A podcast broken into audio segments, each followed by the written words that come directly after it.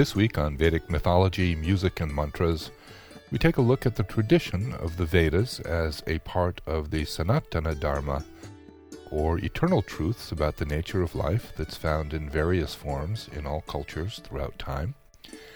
This takes the form of a two-part conversation with well-known British astrologer Trisha George, who's knowledgeable not only about Jyotish, but also the history of astrology, particularly in Western cultures. This podcast is presented by Pujanet, P U J A dot N E T, your Vedic resource on the web, where I have just added in the audio library a collection of over forty different hymns and slokas about Shiva in honor of the upcoming Shivaratri. There is more to life than what we can see with our eyes, or any of the senses for that matter. The inner, or more accurately, the totality of both spiritual and material life is the realm of the Vedas and the Vedic tradition. Jyotish is called a Vedanga, a limb of the Vedas, and covers many areas of life, the life of an individual, the life of a country, and so on. It is, at least in my view, a study of the nature of karma, and on an individual level, it can provide very useful insights into the natural patterns of life. It is my perspective that Jyotish represents the natural structure of the universe, and once we have some sense of that, and better still, some experience of that, life no longer entirely seems random, unfortunate, or lacking in purpose. With my study of the Vedic traditions and rituals, and most specifically pujas and yagyas, I have a fairly deep knowledge of what I would say is the Eastern approach to appeasing with and working with the energies of life as represented by the Navagraha, the nine Vedic planets. What is interesting is that Trisha presents a more universal view and points out how this knowledge is part of every tradition, even in the West, and it's a fascinating conversation, so here is part one. Uh, what we had started discussing was um, how uh, yagyas are presented uh, through my Pujanet site. And I have always, uh, obviously, um, sort of taken them to be purely a Vedic uh, and Eastern uh, cultural tradition. And uh, uh, Trisha was uh, kind enough to sort of point out that perhaps I was being somewhat narrow-minded. So, um, I want to d- just begin the discussion, uh, start things off by reading some uh, little bit, couple sentences from her email uh, uh, to me. So she said that in the context of our discussion, I feel that the reference to yagya being about mantra repetition may be slightly misleading. For me, it is about repeating essential sounds which were considered to control or manage planetary vibrations, or were capable of offsetting them if they were harmful for an individual as signified in their astrological chart. So just as we know that the sea can make a shushing sound, or rain can make a pitter-patter sound, so do planets have their own sound frequencies, and these can be deflected if we repeat the correct frequency that will offset or avert the harmful effect. In this way, because we deflect or appease the harm that a planet can be bringing, we allow the good vibrations of our chart's beneficial planetary vibration to make itself felt in our lives. This was also known in the West, and even Pythagoras talked about it as the music of the spheres. Would you care to uh, elaborate on that? I, th- I think, uh, before we continue, I'd, I'd like to point out that... Yeah. Um, I have a tremendous respect for the fact that this tradition is still strong in India. I'm not denying, you know, that it's been valued as a tradition as yagya and um, appeasing planets right. uh, down the centuries. And India has been invaded uh, several times throughout this past two, three millennia. And I find it amazing that it has kept its tradition Uh, connected to this yagya, this appeasement pure. The, the fact that very little uh, in terms of evidence is available to demonstrate that this tradition has been also practiced probably all over the world, mm-hmm. um, is due to the fact that the invasions in Western culture were very, very harmful. For example, uh, round about one A D, when the Romans came to the U K, for instance, and, and, and were invading Europe, um, they took away all that was good in terms of records, records of traditions mm-hmm. in the U K. Mm-hmm. Um, and I, therefore, am pleased when I come across little tidbits in perhaps ancient Greek writing, such as the uh, piece that I sent to you that records in nine sixty-one C E a reference to a fact that uh, planets were being appeased even in the Christian era, post-Roman invasion and destruction of European records, in this little um, excerpt uh, that I found, which is a record of history, and it's, the quote is, "A synod of sixteen cardinals is called to charge John the Twelfth, nine fifty-five to nine sixty-three, who became the Bishop of Rome at age sixteen, to answer serious charges." Now, given him... Uh, those days, the, the, the papacy, the Roman, um, the Holy Pope of Rome, was quite a major dynasty and rulership and authority. This was quite an important event, which is why there is this snippet still evidenced in a, a historical record. "The Bishop of Cremona recorded, 'Everyone, clergy as well as laity, accuses you, Holiness, of homicide, perjury, sacrilege, incest with your relatives, including two of your sisters, and with having, like a pagan, invoked Jupiter, Venus, and other demons.'"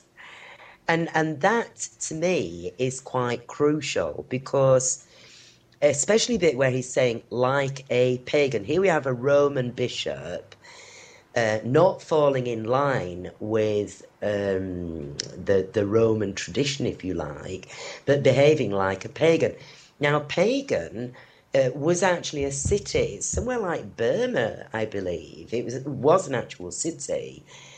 Um, and Nero, the emperor of Rome, was a pagan, and many rulers uh, and, and tribes throughout the whole of Europe, and perhaps the rest of the world, had pagan beliefs, and certainly many of the pagan traditions uh, you can cross-correlate with uh, the little that we know about Egyptian traditions as well. For example, this respect for planetary movement, for um, what's called the worship of planets, but I question that phraseology. But here we have a record in nine sixty-one C E, where this bishop is being accused of being like a pagan and invoking Jupiter and Venus, mm-hmm. which is exactly what the Yagyas are doing. Maybe not invoking, because remember, this is bad hype, deliberately delivered in a derogatory way to demonize um, uh, this bishop, who had fallen out of line with traditional Roman uh, belief. So they had to say, invoked Jupiter and other demons, um, because they wanted to castigate this man and demonise him.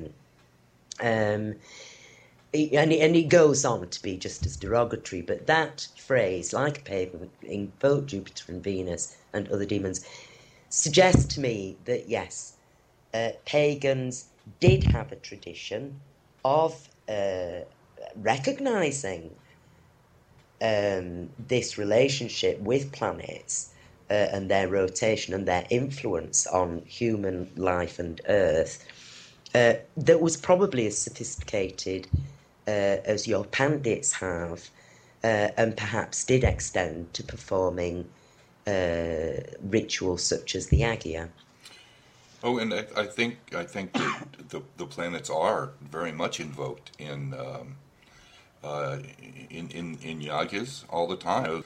Um, uh-huh. Jupiter, or Brihaspati, is is um, uh, invoked at the beginning of, of most most yagya performances.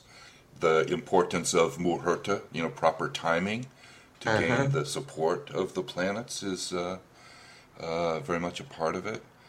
Uh-huh. Um, and I wonder, I wonder why in the West was astrology so demonized?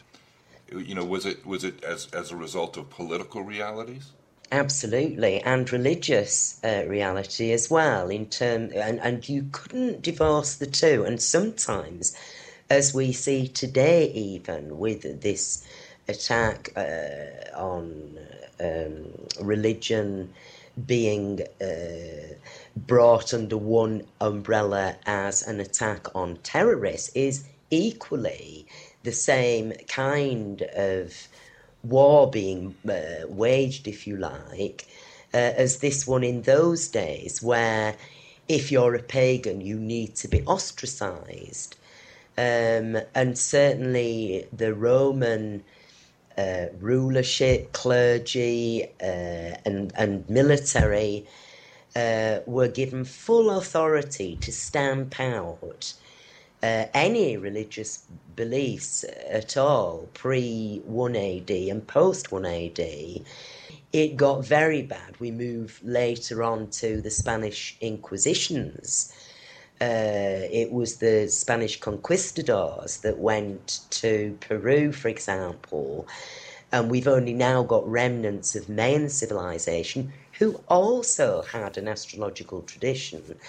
Uh, and for all we know, because we haven't ex- examined or uh, been able to interpret fully that way of life, they too Um, used astrology. They've given us the codex for the Venus timetables and other planetary timetables that had supreme importance um, to the way they regulated their lives. The conquistadors went in and they damaged and stole and plundered uh, and eradicated huge tracts of Uh, writings, records and traditions associated with that culture. And I was interested uh, that someone on the Jyotish list, which is a Vedic astrology list I belong to, suggested that there was evidence that the Mayans in Peru uh, were actually uh, originally from India, and perhaps had, for some reason, maybe a flood or some other de- devastation,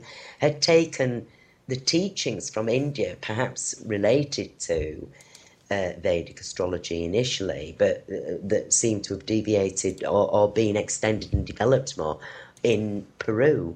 Um, so that's very interesting that we've got that. Also, if you look at Egyptian interpretations of Egyptian way of life, when I read between the lines, a lot of what I read seems to suggest they too Uh, invoked uh, the, the help of the planets in some way. I read these interpretations by archaeologists and uh, ancient historians and, and get often quite amused, but also a little annoyed when they say, and they worshipped this goddess and that goddess, because sometimes when I'm reading what they translate, it seems to me that they're assuming a worship of this planet as a god, whereas there's something deeper than that, where it's a respect for the influence of a planet rather than just a naive or primitive worshipping, that there is a deep, insightful, profound understanding of the interaction between celestial bodies and terrestrial events. Um, so I think it goes wider than Europe, and the fact that there is this astrological law that permeated Earth, but the fact that this was uh, stamped out, uh, eradicated, is because new cultures and new belief systems supplanted those, and those old beliefs and, and rituals and uh, behaviours were, were, were consciously and deliberately and And and quite viciously in many cultures, in the Americas, in Africa and in Europe, um, ju- just stamped on and, and, and cleared out of existence with great rigor. Well, it, mm-hmm. it, yeah, it, it seems to me that in some ways our, quote, modern era of the last, what, maybe fifteen hundred years, where astrology has been somewhat pushed down, is sort of the exception in the long history of mankind and cultures. That, that you know, in most cultures, um, an awareness of the planets uh, and the role that they play in life uh, is, is probably much more honored than it has been in mm-hmm. our uh, Western cultures.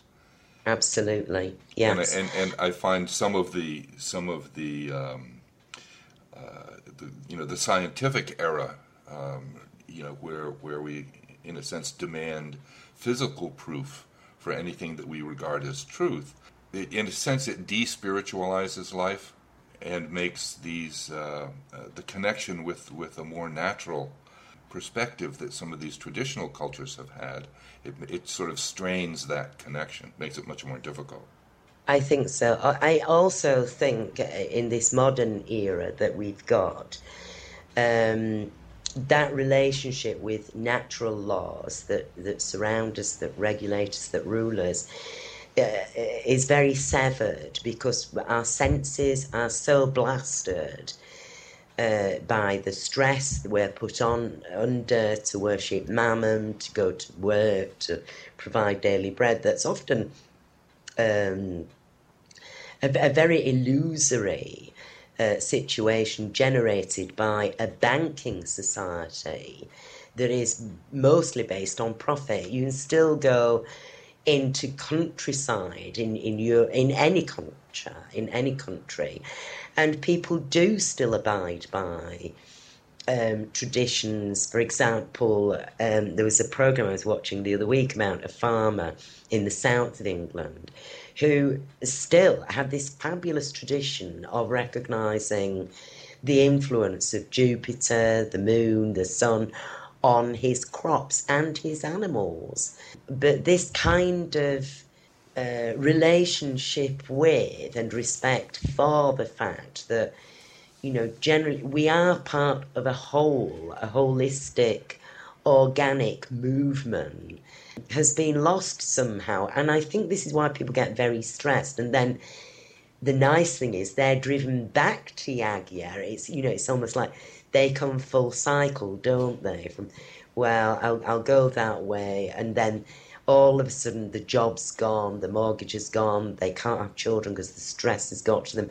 And many of the people I see come, like a lady I'm seeing today, and it's like she needs a yagya. You know, she needs to get put back in touch with her sensibility and her happy little Uh, place in the universe, and only a yagya can support her back into that place, really.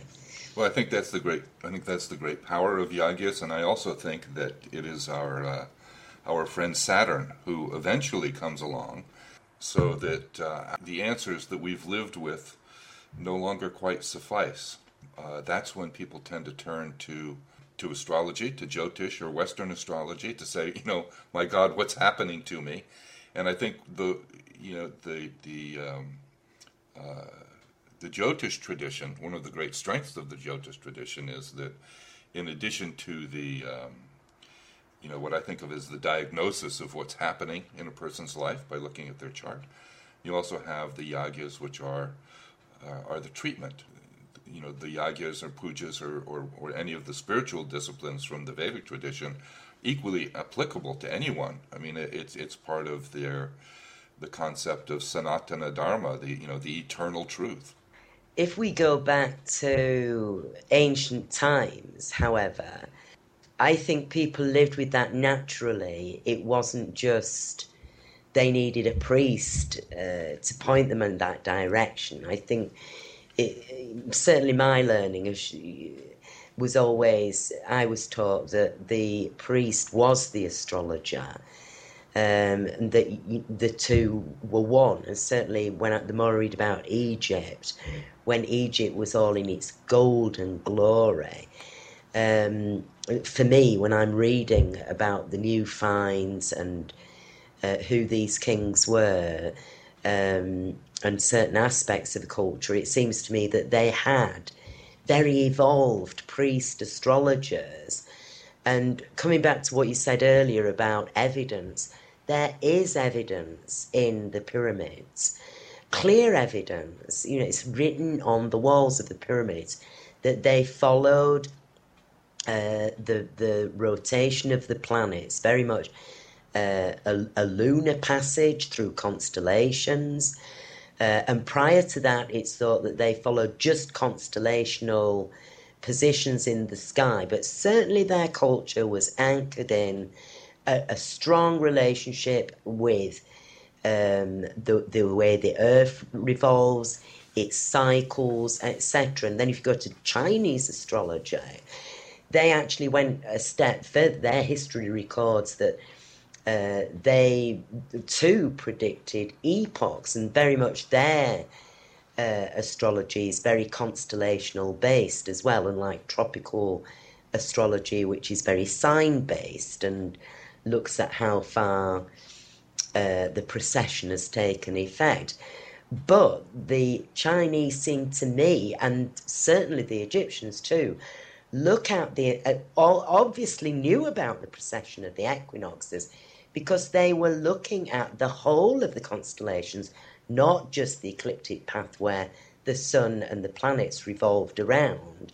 And just to add again to that point and, and bring out something else about being in harmony and evidence that in the past uh, we may have had these yagya rituals going on then. Certainly I believe that the Egyptians had that. And I, I, there isn't time in this podcast to elaborate upon that, other than to say, look, there is evidence that they were priest astrologers in Egypt, and the fact that they respected it is on the walls because they've got constellational astrology, and they moved towards then an understanding of the moon's passage, uh, which was understood also by the Babylonians, uh, and then the sun's passage. But coming over to Europe, uh, particularly Ireland, there is Uh, a place called Knowth in Ireland, K N O W T H, which I must visit at one side, uh, at time, because they've got caves in this place in Ireland. Again, with full illustration uh, of moon phases, but not just, oh, the moon's in this constellation, you know, a full awareness and a method of recording cycles of planets that's very sophisticated. Um, and these caves uh, um, are so old, they're even oh, they're Neolithic, they're older even than places like Stonehenge, for example. Um, clearly shows that um, throughout not just the last two millennia, which we know quite a lot about, really, in terms of historical evidence, but but pre going back to five thousand B C and prior to that, there is this awareness that is often just in bits and pieces coming out as new archaeological digs get underway, that our forebears pre five thousand B C, B C E knew Um, how to exploit the potential of the planets up above to live in harmony, to plant, to deliver agriculture, to perform their everyday activity, and probably, highly likely, with which to establish their own muhurtas for setting off to do uh, that, you know, their their everyday necessary activity, probably. So when you read in in, in, in in the history books, all, a lot of times uh, they will say that um, structures like Stonehenge were there simply as uh, a primitive calendar. Exactly. Uh, so, you know, uh, but it seems to me what you're saying is that it's indeed much more complex than that. You know, we may be technologically more advanced, but and and we may um, may not, in fact, be any happier, or in fact, may be much less happy. Well, I think one of the contributions of the Vedic tradition is that it gives a much broader sense of the evolution of consciousness than it gives a sense of the concept of karma, which I think is becoming very much accepted here in the West, but the idea that a person's astrological chart is in a sense a map of their personal evolution, and it shows uh, it shows their strengths, it shows their weaknesses, it shows the kinds of things that they have chosen uh, in a broader sense to experience in this life, and the things that they are here to learn. One of the great contributions of astrology is that when when this is presented properly, people get a sense that the universe does indeed have purpose and structure, mm-hmm. and that all of these things that happen to us, both good and bad, uh, are not entirely accidental or without meaning or without structure. So sometimes, even when a person is going through a difficult period, just being able to show how throughout their life, in conjunction with the planet, in a sense the planet being markers of different phases of their life, their, their lives may not turn around tomorrow, but at least people who are going through a difficult time can say, ah, okay, well, you know, here, this is what's happening to me, it's not going to last forever, um, it's not going to be totally, you know, random and, and, and without meaning, but rather it's part of my own evolution as a soul. Uh, and I find that to be very comforting for people. Within life itself, an individual life, you have cycles of experience throughout, from age to passing on to another life. And the nice thing I find that I can say to people, look, this is a difficult time, I know, but it isn't the place that you're going to, it's the stage that you're just going to pass through. And the lady I'm seeing today, for example, uh, I'm happily going to be able to say, look, you know, from September next year, you are going to have a ball of a time. And isn't that nice we can do that? When someone's had a very difficult time, that you can actually see in a chart the good times ahead. And that's very uplifting and inspiring for people, I think. It is, and I think sometimes uh, as, uh, as, as astrologers, um, we sometimes forget uh, knowing a little bit about the future can be very um, comforting. Uh-huh. And it's interesting to look at, uh, at a person's chart and to be able to see what the, you know, upcoming time will bring to them. And in a way, we take it for granted, and yet for someone who is new to this, the, the idea that you could predict the flow of events in their life is a very is a very different kind of perspective, and that's a perspective that that sense of a connection with the future is not a very Western, uh, not that very much a, a part of our Western culture. We're so convinced that uh, we are in command and control of all things, and that it just needs a little more effort. And I think that perhaps life has a way of showing us that it's maybe a little bigger than that. Absolutely, absolutely. And beautifully so, beautifully so, because isn't it nice sometimes to just relax and know that those planets out there have got more intelligence than than even the current mass combined brain cell delivery of mankind to deliver a harmonious universe. So for chanting this week, and going along with our astrological theme, I have first Vyasa's Navagraha Dhyanam for all of the nine Vedic planets, and that is followed by Surya Ashtakam, eight verses about Surya, the sun. And finally, because I'm about to leave for Kanchipuram, I have included Kamakshi Stotram about Kamakshi Devi, the main goddess in the main temple of that small city in South India. Kama means pleasure and Akshi is glance, so she is one who gives pleasure with merely a glance. And in contrast to most other representations of goddesses, her arms are at her side and not raised in the mudra of blessing, as is usually the case. And it's said that she's so powerful that all it takes is a glance. And indeed, I have to say, from my experience, it's pretty much true. That temple's a special place, and to visit it is an experience not to be missed. And that will be all for this week, so thanks so much for listening, and we'll see you next time.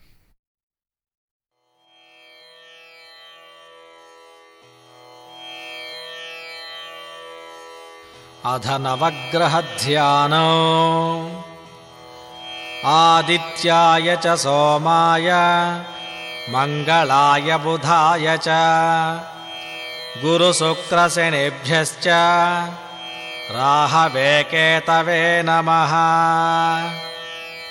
जपाकुसुम संकाशं काश्यपेयं महाद्युतिं तमोरि सर्वपापघ्नं प्रणतोऽस्मि दिवाकरो।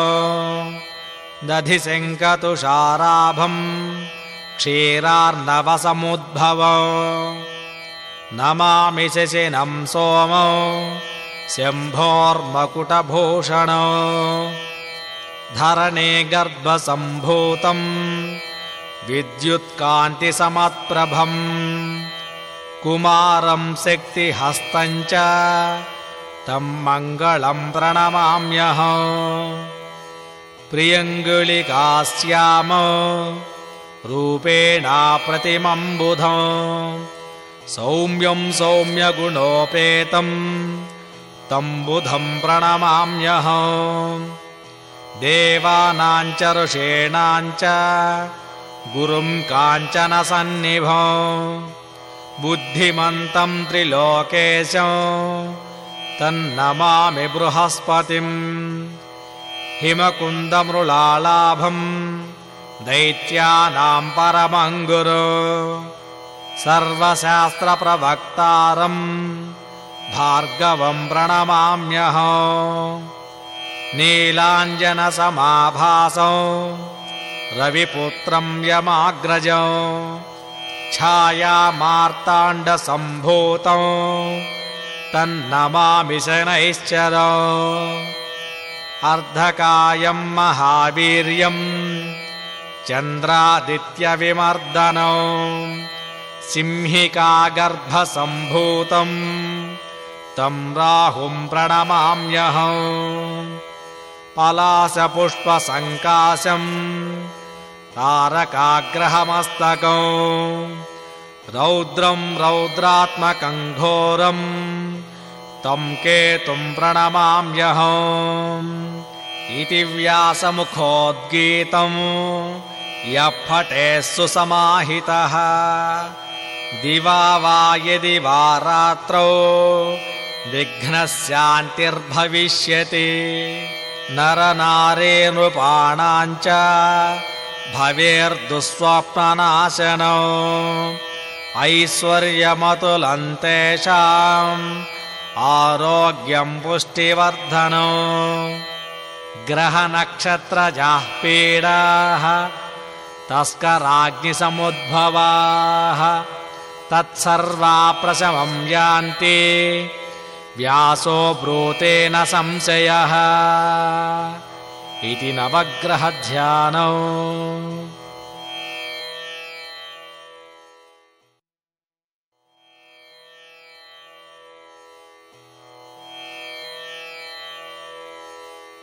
अथ सूर्याष्टकम्।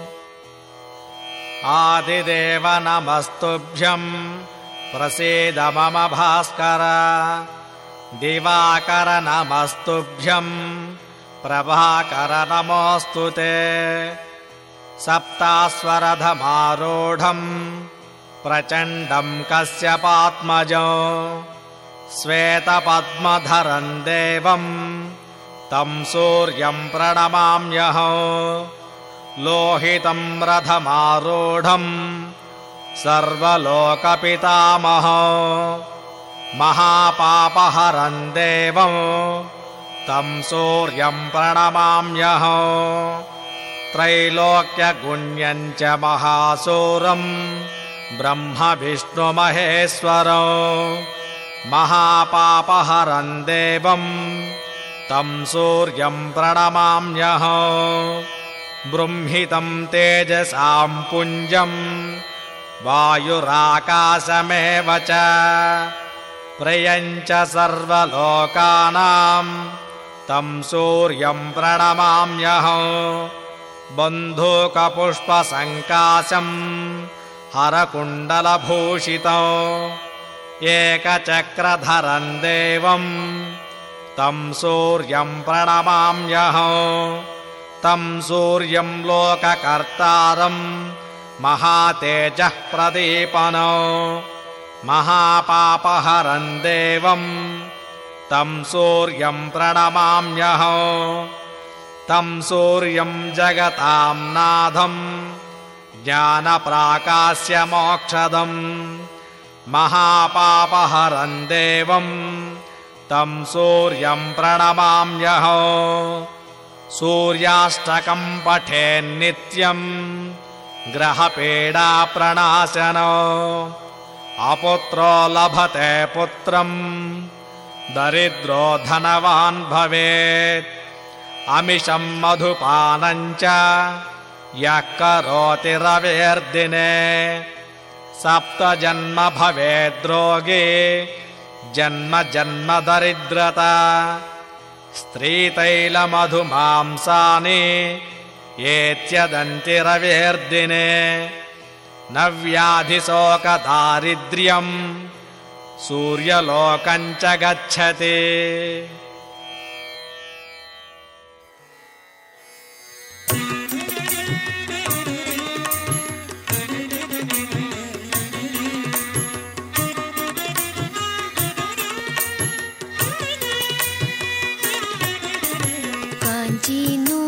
रत्नकङ्कणलसत्केयूरहारोज्ज्वलां काश्मीरारुणकञ्चुकाञ्चितकुशां कस्तूरिकाचर्चितां कल्हाराञ्चितहस्तयुग्मलसितां कारुण्यकल्लोलिनीं कामाक्षीं कलयामि कल्पलतिकां काञ्चीपुरीदेवताम्.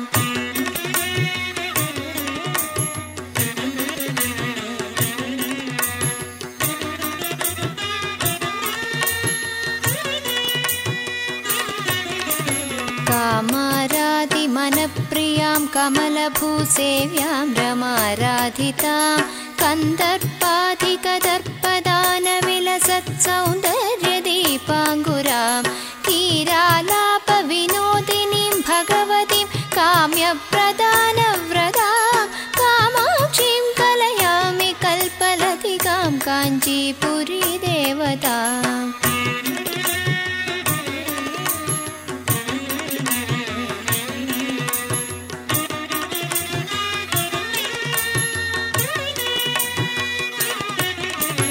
कादम्बप्रमदां विलासगमनां कल्याणकाञ्चीरवां कल्याणाचलपादपीठलसितां कान्त्यां स्फुरन्तीं शुभां कल्याणाचलकार्मुकप्रियतमां कादम्बमालाश्रयां कामाक्षीं कलयामि कल्पलतिकां काञ्चीपुरीदेवताम्.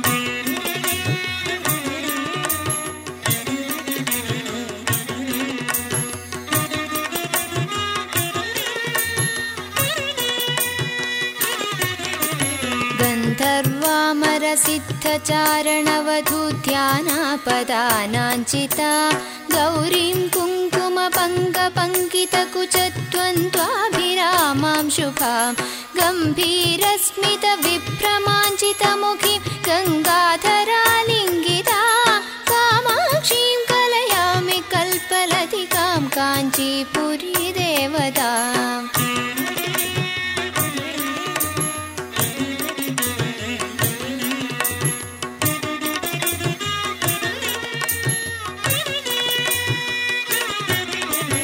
विष्णुब्रह्ममुखामरेन्द्रपरिषत्कोटीरपीठस्थलां लाक्षारञ्जितपादपद्मयुगलां रागेन्दुबिम्बाननां वेदान्तागमवेदवेद्यचरितां विद्वज्जनैरावृतां कामाक्षीं कलयामि कल्पलतिकां काञ्चीपुरीदेवताम्.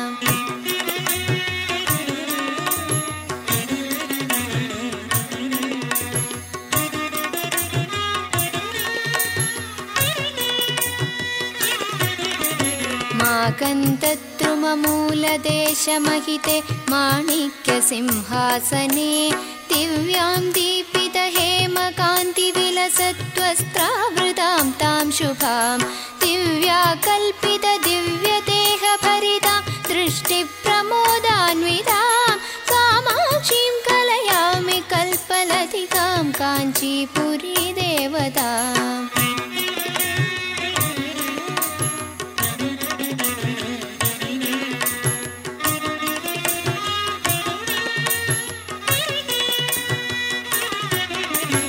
आधारादि समस्त चक्र निलयाम् आद्यन्त शून्याम् उमाम् आकाशादि समस्त भूत निवहाकाराम् शेषात्मिकाम् योगीन्द्रैरपि योगिनी शतगणैराराधिताम् अम्बिकाम् कामाक्षीं कलयामि कल्पलतिकां काञ्चीपुरी देवताम्.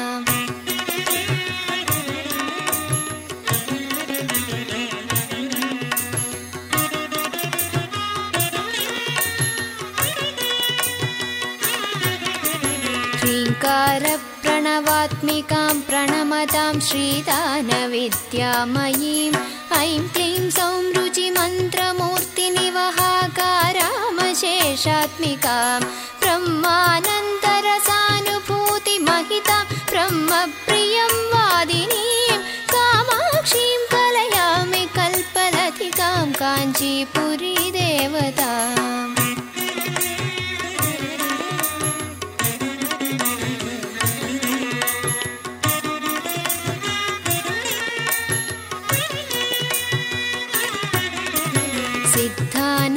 जनस्य चिन्मयसुखाकारां महायोगिनीं मायां विश्वविमोहिनीं मधुमदिध्येयां शुभां ब्राह्मणीं ध्येयां किन्नरसिद्धचारणवधूं ध्येयां सदा योगिभिः कामाक्षीं कलयामि कल्पलतिकां काञ्चीपुरी देवताम्. कामारि कामा कमलासनस्था काम्यप्रदां कङ्कणभूषहस्ता काञ्चीनिवासां कनकप्रभासां कामाक्षी देवी कलयामि चित्ते.